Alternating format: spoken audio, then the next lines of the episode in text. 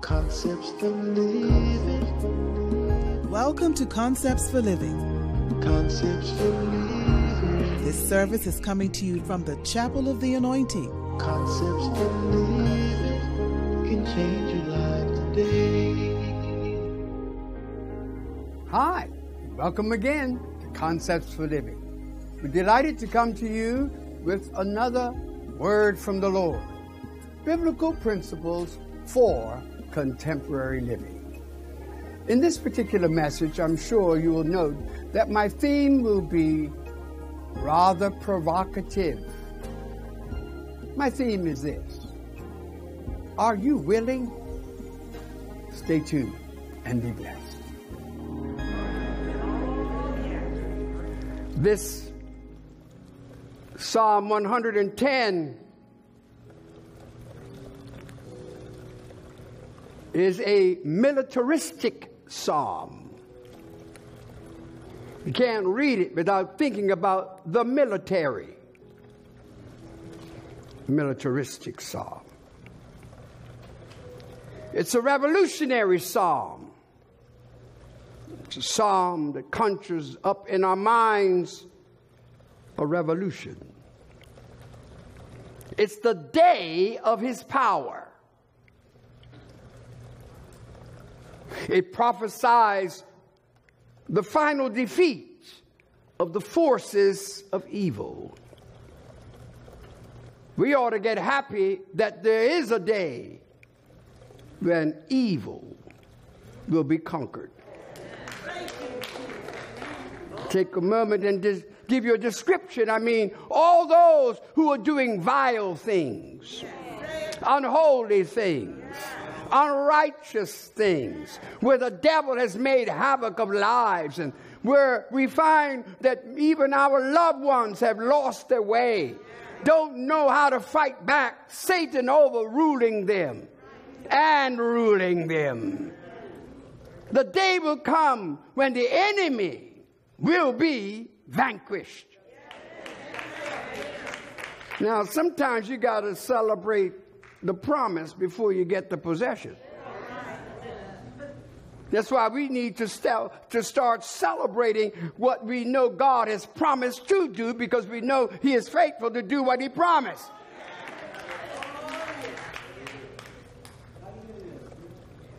Hmm.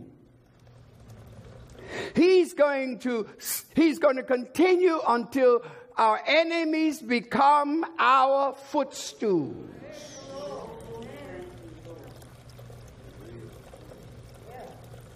The Messiah kingdom with all of its forces, wielding the rod of strength. Look where it comes from out of Zion or out of the church. Out of the church. The, the, uh, the, the answer is in the church. The, the power is in the church. Uh, uh, uh, something is going to go out of the church. I want you to stay with me this morning. Strength out of Zion. Church is more than a time for us to come and strut our stuff. The church is more than a place where you and I come to use it as a stage where we can build a reputation. The church is more than just a fellowship. It's a military force. the church is a military force with a lot of power. Power to vanquish the works of the enemy. And Paul wrote to the Ephesians and he said to them that we wrestle not against flesh and blood, but against principalities and powers, the rulers of the darkness of this world principalities and powers, those who activate even in high places. Strength out of Zion. Say that for me. Strength out of Zion.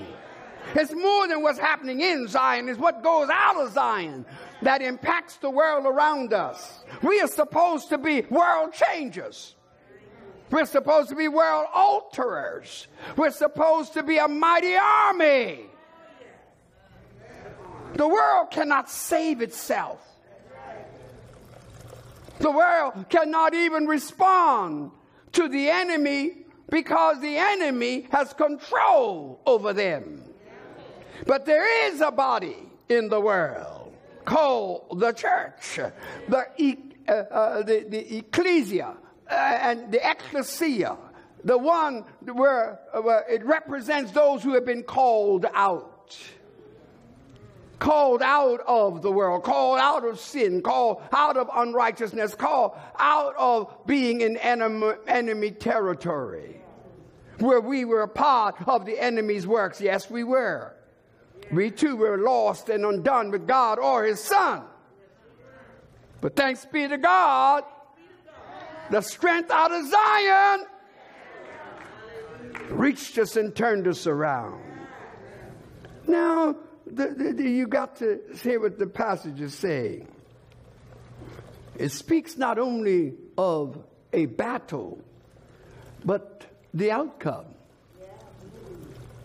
Thy people shall be willing in the day of thy power. Let me read it. They shall be willing in the day of thy power. Watch this now. In the beauty of holiness from the womb of the morning, thou hast the dew of thy youth. In other words, what he's saying is that his force, his mighty force, that will deal with all of the works of the enemy, wherever it is found, that force shall be willing in the day of his power. Now, watch this now. In the beauty of holiness, the greatest asset that the church has is not its organ. The greatest asset that a church has is not its sound system. The greatest asset in, in, in, the, in the church is holiness. Holiness. If there's any place in the world where we ought to find holiness, it ought to be in the church.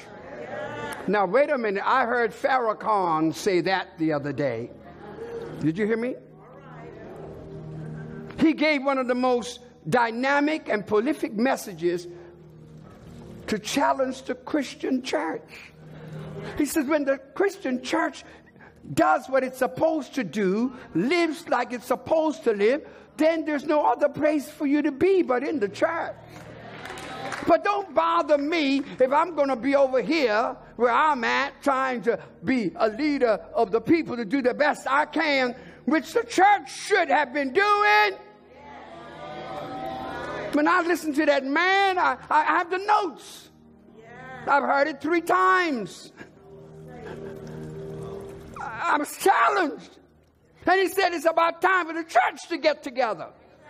You all are so divided and so much competition. He said, when the church gets about its business to change the world, then, then we have no place else to go but the church.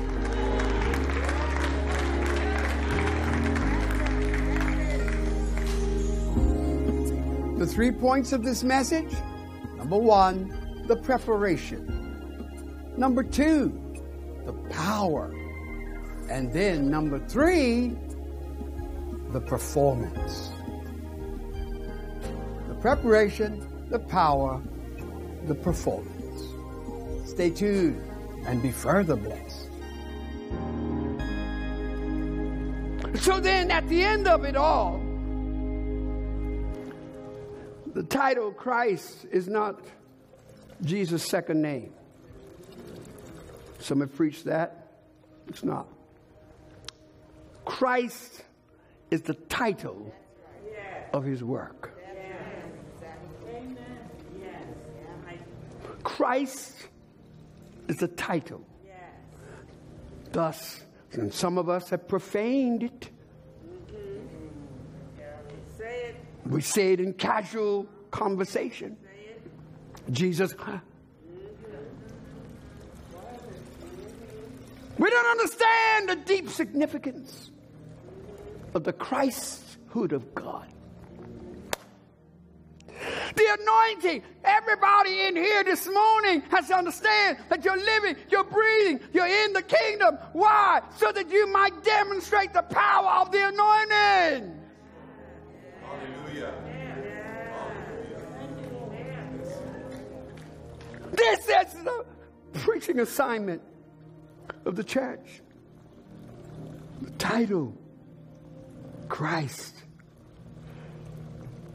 And if indeed we are His, then we also have the title Christians.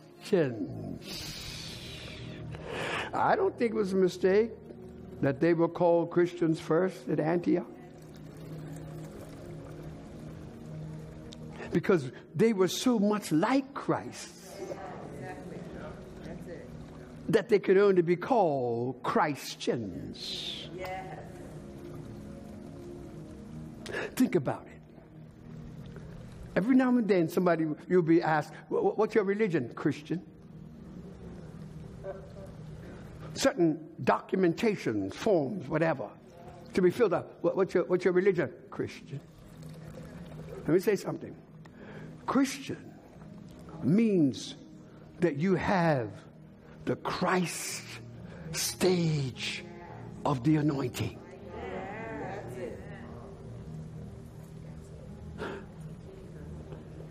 Come, anointing, come. Come, anointing, come. Sometimes in my prayer time, that's as far as I could get. I just stay and I say, Come, anointing, come. And then I'll feel his presence. Wow. Being endued, renewed, revived. So no matter how tired and weary, you feel refreshed. The anointing, if it does nothing else, even though it will rebuke the enemy, it will be the match, more than a match for every act and work of the enemy. Yes, it will. But more than that, it sustains you. There are times we don't need a whole lot of folk around us. The times it's good that we are by ourselves. It's good when we have to go through rough times. It's good because at that time, that's when the anointing takes over. So I'm soaring and I'm running and I'm continuing, not because I'm bright and clever, but because the anointing will carry. you. I think this is a praise point right here. Oh, God, help me with this. Christ, Christos. Christ, Mishai, the oil of the anointing.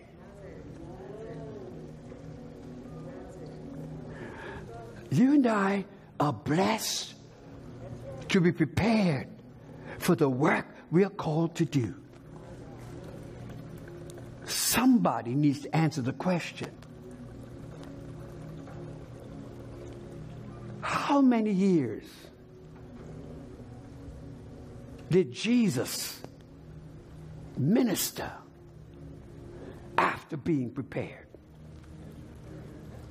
His ministry began after the anointing. And his mama saw it. and mama looked at him and said, Ain't no wine, son. Ain't no wine because it's the time, son. To use to launch the anointing period. 600 times he's referred to as Jesus.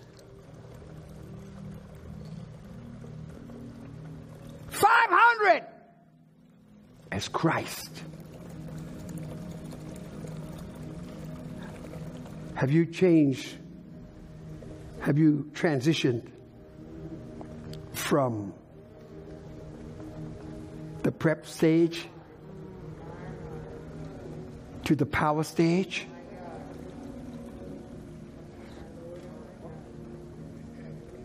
Because that's what it's all about.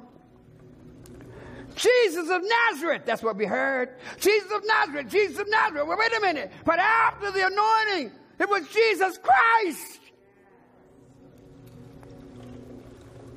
That's where the power is. Tell somebody, that's where the power is. The power is there, right there. Now, watch this. And if you go with me a little further in the passage, you're going to see, are y'all getting anything? The thing that blessed me is this the Lord said, uh, Psalm 110, look, it said, the Lord said unto my Lord.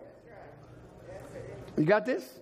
Stay, stay with me now. Stay with me now. You know, because see, see, the Lord had to say something to the Lord. And the Lord shall what? Send. The Lord shall send the rod of thy strength out of Zion. God have mercy. Something of power ought to be going out of Zion. Not just a bunch of people coming and going and coming and going. No, no, no. Some power ought to go out of here. You ought to be able to go back to that job where the devil's been raising so much hell and bring some power in there. Go back to your house where the devil is raging and take some power in there. No, what's going on in Bermuda? What's going on in our world? Don't tell me I don't know what we're going to do about this. What we going to do? We know what we got to do. Let the power go out of Zion. So then we need the preparation so that we might manifest the power. See the power? Point two. The point, the PowerPoint. The scripture says that the church will become a vanquishing army that has been anointed for its task. No more are we waiting to be prepared. We've been prepared. the 120 disciples that went after Jesus had risen from the dead, he met with them for 40 days. Remember that? And, and, he, and he, he, he said to them, Don't leave Jerusalem. Go to the upper room and wait and pray. 120. They went up. And because of their obedience, the Bible says, and when Jesus made the statement, he said, uh, in, in, in a matter of a few days, Acts 1, verse 5, in a very few days I will pour out my spirit upon you. They never had that experience. But out of obedience, they went. I mean, some unlikely people too, because some of us would have never let Peter in there. That's right. That's right. We'd have never let Peter in there. And certainly we would never have had Jesus' mother in there. They would, we would have her somewhere mourning. But Mary's there, the mother of Jesus. Peter is there, the man who fell flat on his face. Come on, come on, denied his Lord three times. Come on, cussed and swear. I mean, good God from Zion. But Jesus said, God up! And I'm saying to you this morning, whatever you've been through, whatever you're going through, God is calling you to a higher place. So that he can pour in you some power. Well, we sincerely trust that you've been blessed by this word, inspired by this word, and encouraged, and challenged by this word, that you would be a part of God's great army, making a difference in the world, a positive difference, to the extent that you and I will be able to celebrate a mighty victory. God has an army. Are you willing to be a part of it? He invites you to be a part, and I trust you will. Until next time, when I come to you with more biblical principles for contemporary living, may God bless you and yours. Concepts for living. Concepts for living.